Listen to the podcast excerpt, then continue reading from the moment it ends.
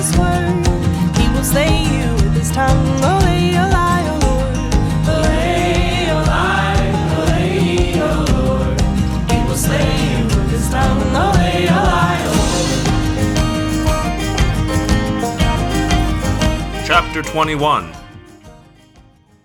I wish Rachel and Tobias were seeing this. Cassie said. Her thought speak voice was a mix of wonder and bitterness. This is nothing like Earth's oceans. It was true. The continent might have been a dull, uninteresting place, but the ocean was amazing. Earth's seas contain many fascinating and wonderful creatures, but most of what you see as you swim there is murky water and a sandy bottom. In this ocean, the water was clear as air. Clearer, in fact, than Lyran air, which is so heavy with humidity it sometimes seems like you're breathing clouds. The water was perfectly, utterly clear.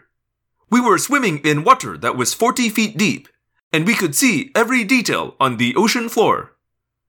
And what detail! Huge, billowing creatures like white and yellow sails, triangular with biological propellers at each corner. Brilliant electric blue worms or snakes, each 70 feet long, swimming in wild schools. A bizarre creature that rose and fell through the water by blowing air into a bladder so thin it was almost transparent. A wonderful sort of fish in the shape of a screw that rotated its way through the water. And these creatures weren't scattered here and there, but everywhere. The Lyran Ocean was a madhouse of life forms. Spread around the ocean were bubbling chimneys of rock and soil, encrusted with squirming, writhing creatures, small and less small. My shark senses could feel the electrical discharge from these chimneys, and the intense warmth. As I watched, a massive school of the brilliant blue worms came swirling around one of the chimneys. It swirled, and my shark senses could feel the energy flowing from the chimney into the worms. Look at that! Cassie cried, excitement overcoming her sadness. A thousand marine biologists could stay happy for a thousand years just studying this one small area.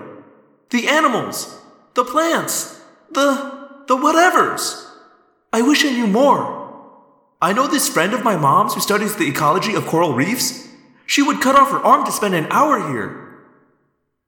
The creatures are feeding off the geothermal energy and electrical charge from these chimneys, I said. This may be an environment without predators. It has predators, Marco said darkly. The Yeerks are here, and we're here. For now. Until suddenly we go poof, like Rachel and Tobias. That brought us all back to reality. Still, even afraid, even sad, even desperate, we could not ignore the wild, incredible scene all around us. We glided, dark and deadly, through a peaceful sea. The Yeerks had been clever to consider using sharks to control this ocean. Wherever I looked, I saw no razor teeth, no crushing jaws. Marco was right. There were predators here, but they were us. And then. Hey, aren't those Lyrans? Prince Jake said. Down and to the left. I looked. Yes, they looked like the one Lyran we had seen on Earth in the company of Visser One. They were mostly yellow. They had skin that was slimy, as if covered with ooze, yet rough in texture like gravel. They had large webbed back feet. For arms, they had four tentacles arrayed around their plump, barrel shaped bodies. The head was quite large, with a bulge at the back. It sat right on the shoulders. There was no neck. The face bulged outward and seemed to have just two features a huge, wide, almost ridiculous mouth, and big, bulging eyes of a green that seemed almost to be lit from inside. There were four Lyrans. They were riding on water jets. The water jets were long, narrow tubes, flared in front to make a sort of wing, flared again in back to give extra maneuverability. Arrayed along the back wing were clusters of very narrow tubes pointed forward. They had obviously spotted us and were coming toward us. Probably wondering what we are. Cassie said cautiously. They've never seen sharks. These are the good guys, right? Marco said. I mean, these are the guys everyone's trying to save from the Yeerks. Yes, maybe we should contact them. They could lead us to the nearest Lyran city. Do it, Prince Jake said. Lyrans! I yelled. Lyrans! I am an Andalite in Morph. Cha-whoomp! The spear flew through the water only slightly slower than a human bullet. I jerked left. Too late. The spear pierced my tail and kept on flying. Hey! Marco yelled. I'm an Andalite! Andalite! I cried. Your friend! Your ally! Aximili Escarret Istel and three humans from planet Earth. Not our allies. A cold, thought speak voice said. He laughed. You have no secrets from these psychic Lyran minds. And suddenly the water boiled with the firing of a dozen spears. Cha-whoomp! Cha-whoomp! This time we were more prepared. Still, we were not fast enough. A spear hit me in the side and stuck. Prince Jake avoided being hit, but Cassie was speared through and through.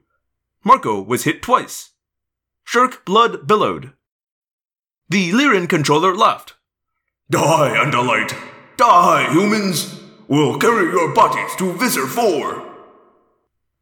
Hey, Great War! You can't tell who's on what side! Marco yelled. What is this, Vietnam? Three of us had been hit, but none of us was dead. The spears were fast, but very thin. No doubt they were deadly to Lyrans or to other creatures of this gentle ocean. But we were only hurt, not disabled. We don't seem to be dead just yet, I said to the Lyran controllers. The Lyran controllers gaped with their big green eyes. But, but the Harujin spears are deadly, one of the Lyran said. He sounded like he was pouting. Nah, maybe around here they're deadly, Prince Jake said. But we're from a much tougher neighborhood. Think it's true what they say about frogs? Marco asked. Think it's true that they taste like chicken? Chapter 22 We launched toward the Lyran controllers. Sharks are very fast in short bursts, too fast for the shocked Yeerks inside the Lyrans to react. They tried to turn their water jets around. They were still trying when they were hit by four frustrated, scared, angry people in Shark Morph. Andalites understand about tail fighting, but there is something very intimate and intimately violent about attacking with a mouth. You have to get very close. You smell and feel and touch your enemy. We hit, mouths open. We hit, and in a flash, the four Lyran controllers were off their water jets and trying to swim away. They kicked their big hind legs, but they were too slow. Using their psychic powers, they could feel our anger. It must have been terrible for them. It must have been terrifying. I didn't care. But then, I was rocked by a powerful psychic vision. A vision that cried out in despair and agony and desperate hope. One of the Lyrans had managed to squeeze out this plea for help. The Yeerk in his head was busy trying to stay alive, and the real Lyran had seized the moment to send this vision. The picture that appeared in my head was grisly and awful, but I knew it was real. Prince Jake, bite their heads! Bite off the large lobe at the back! What? Cassie cried. They're beaten already. I'm not going to kill them. I lunged for the nearest Lyran controller. The Yeerk in his head knew what I was doing, but when he tried to jerk aside, I slapped him with my tail, stunning him. I opened my mouth, then bit down hard on the lobe at the back of his head. But what was most shocking to see was the Yeerk itself. It was ripped from the Lyran's head. The Yeerk writhed, helpless in the seawater. The Yeerks are positioned in their rear brain lobes. I said, Bite them off. It will kill the Lyrans, Cassie said. No! A strange voice said. It will free us! It was four against the three remaining Lyrans. It was short but brutal work. Four doomed Yeerks writhed fatally out of place in the Lyran water. Thank you! The Lyran said. It wasn't normal thought speak. It was deeper than that. Images, ideas that appeared in our minds, that we then translated into words. You need medical help, Cassie said. Maybe I could demorph and. No, we will be fine. We can regenerate most body parts. It will take some time and we will be weak, but there are caves nearby where we can rest and be safe. Thank you. Thank you. I've experienced some strange events, but four bright yellow Lyrans with half their heads removed actually thanking us was definitely one of the strangest. We need to reach the nearest Lyran city, Prince Jake said. Which way is it? It will be very difficult. In the last months, the Yeerks have captured many of us and forced us to be controllers. There will be many like us between here and the City of Worms. You are powerful, but if even one Lyran controller encounters you and then escapes, your secret will be discovered. So, how do we get there? Prince Jake wondered aloud. Morph the Lyrans, I said. Yes! The Lyrans cried. Yes, morph us! Take our water jets! As long as you stay away from other Lyrans, you will be safe from psychic probing. Cassie said, We don't like to. Yes! A Lyran responded, reading her thoughts. You do not like to morph sentient creatures. You respect our freedom. But we offer you this freely. We have read what is in the mind of Aximili the Andalite. We know what he suspects, and we know that even among the Andalites, there are traitors.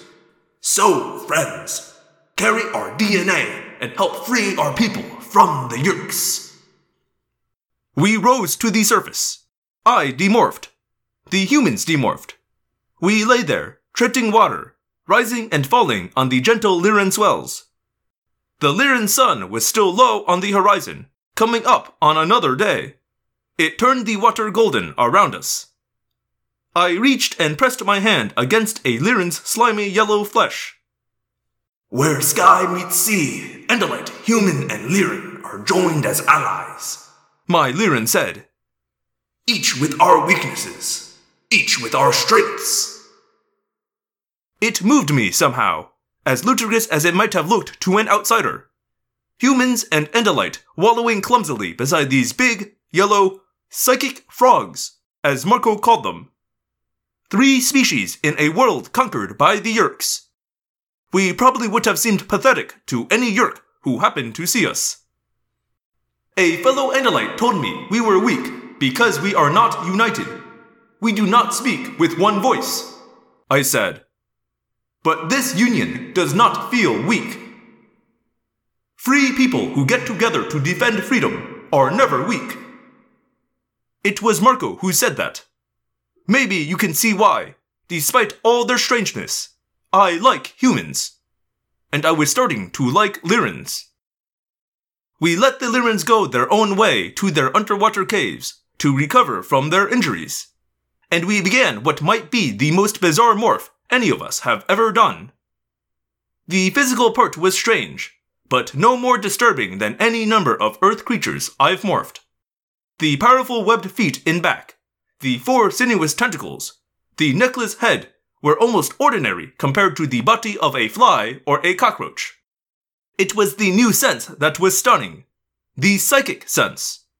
It wasn't that I could read every thought in the heads of Prince Jake and Cassie and Marco, but I could feel enough of their secrets to be embarrassed for them.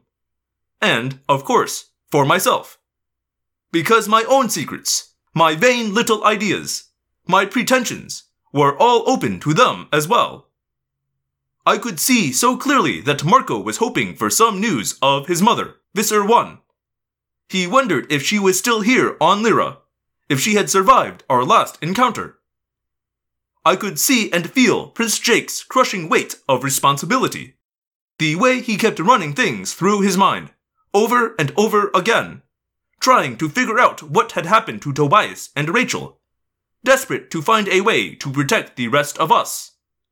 And I could feel Cassie's mind as she cried for Rachel and Tobias, as she wondered whether we were doing the right thing, as she dealt with the after effects of the violence we'd just endured. Wow, Marco said, obviously uncomfortable.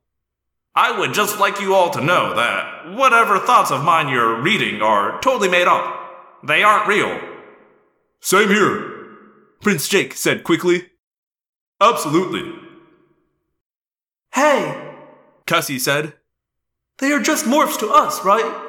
Lots of times we have trouble controlling the brain of the morph, but we usually handle it. So maybe. Maybe since these are just morphs to us, maybe we can turn off the psychic thing. Marco said, clutching at the idea. Then, one by one, I felt their minds close to me, and I closed my own. It seemed suddenly very lonely as we grabbed the water jets and rowed away through the brilliantly alive sea. Suddenly very lonely. But I guess each species feels most comfortable when they are just themselves. And for humans and Andalites, secrets and lies and the loneliness of privacy are natural. Chapter 23 We passed through a loose ring of Lyran controllers set up around the far edges of the City of Worms. None challenged us. We were writing Yeerk issued water jets, and we stayed far enough off that no one could read our thoughts. The Lyran city rose from the seabed like a wondrous tower, perhaps half a thousand feet wide at its base, dwindling to a few dozen feet at the very top. The top pressed right against the sparkling water ceiling, up to the border between sea and sky. At the very top, huge fans sucked in air and blew out exhaust from the entire city. The city itself violated every logical law, at least as far as Andalites or humans were concerned. Andalites and humans are accustomed to moving in two dimensions left and right, forward and back. But in the water, up and down were just as likely as left or right. It looks like a giant Dairy Queen cone, poked full of a million holes. Cassie said. Look, doors everywhere. Windows and doors all the same. The predominant color was pink, but there was blue and green and purple as well, in vast swatches of seemingly random color. Openings were everywhere. Lyrans drifted in and out and around and through, a hundred feet up, twenty feet below us, everywhere. And like some slow motion tornado, the long, electric blue worms swam around and around the city of worms. They formed an eerie halo. Even as strangers, we could tell the city was tense. There were weapons poking from many of the windows. And nestled up against the base of the city, floating free, were two craft I'd seen only in pictures Andalite submarines. Are those good guys or bad guys? Prince Jake asked, gazing at the submarines. Or a little of each. Marco asked dryly. They are Andalite vessels, I said. Let's go say hello. Prince Jake said. We swam toward the submarines. As we got nearer, we could see that a transparent tunnel had been set up between the subs and the city. Andalite warriors were rushing through the tunnel on urgent errands, their tails cocked and ready.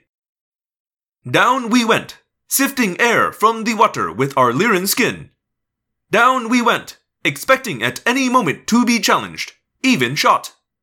But we passed through dozens of Lyrans who made no move to stop us. It's the psychic thing. Cassie said. They know who we are and why we're here. Then I guess they know who we're looking for. Prince Jake said. And to my amazement, an answer came. It was a vision that filled my head. A sort of arrow showing a doorway we should enter. Okay. Marco said. I guess we follow the yellow brick road. We entered the city through one of the thousands of windows. I don't know what I expected inside, but it wasn't what I found. The tower was merely a shell.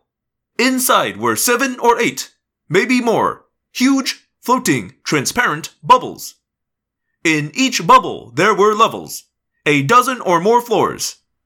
There were open holes in the bottoms of the bubbles. Some seemed to be filled with water, others were filled with air. All contained Lyrans, doing work, sleeping, living.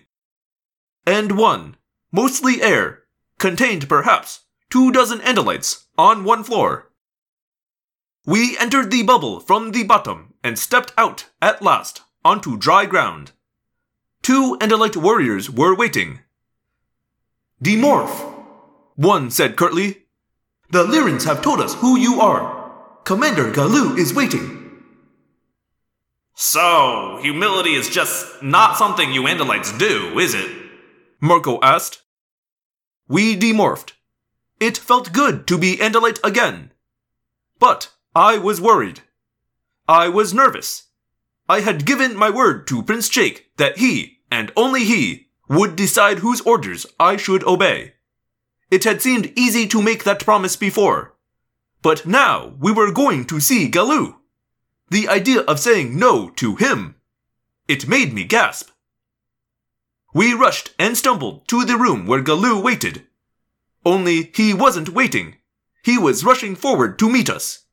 He was flanked by three tough looking Andalite security guards, and accompanied by his aide, an Andalite who had lost one stock eye and half his face from a war injury. Aristh Aximili, Galut said without bothering to introduce himself. Yes, sir, I. No time, he said with a dismissive wave of his hand. I am a member of the highest circles, so I know all about your escapades on Earth. Yours and Elfangor's. Very disappointed in Elfangor. Although, by the galaxy, your brother could fight. I don't know how you came to be here with these humans of yours, but it is a stroke of luck. We need you. I was almost completely bowled over. First of all, Galu, even knowing my name was incredible. It would be as if a human child were sitting at home, by the telephone, and suddenly got a call from the head general of the army. Second, Galoo needed me? Needed me? Sir, may I introduce this human named Jake? I said I need you. Now stand to attention and listen to my. Sir, this is Jake, my prince. That stopped Galoo in mid yell. The guards all stared incredulously at Prince Jake, then at me, then at Marco and Cassie, as if they might be able to explain. Every warrior must have a prince to follow, and the princes must obey the people, I said. Galu looked like he was seriously considering using his old tail on me. But then he nodded stiffly. Just so, Earths. No one is a law unto themselves. We each must serve. Galu turned to speak to Prince Jake. I have need of you to save this planet from the Yeerks. Will you? Yes, Prince Jake said. You say yes without knowing what I'm asking. Will it save the Lyrans? Will it keep them free? And most of all, will it hurt the Yeerks? Yes to all three, especially the last. If we save Lyra, it may turn the tide of the war against the Yeerks. Then we'll do it. Galoo seemed surprised, maybe even impressed. In private thought speak, he said to me, I have known worse princes than this one.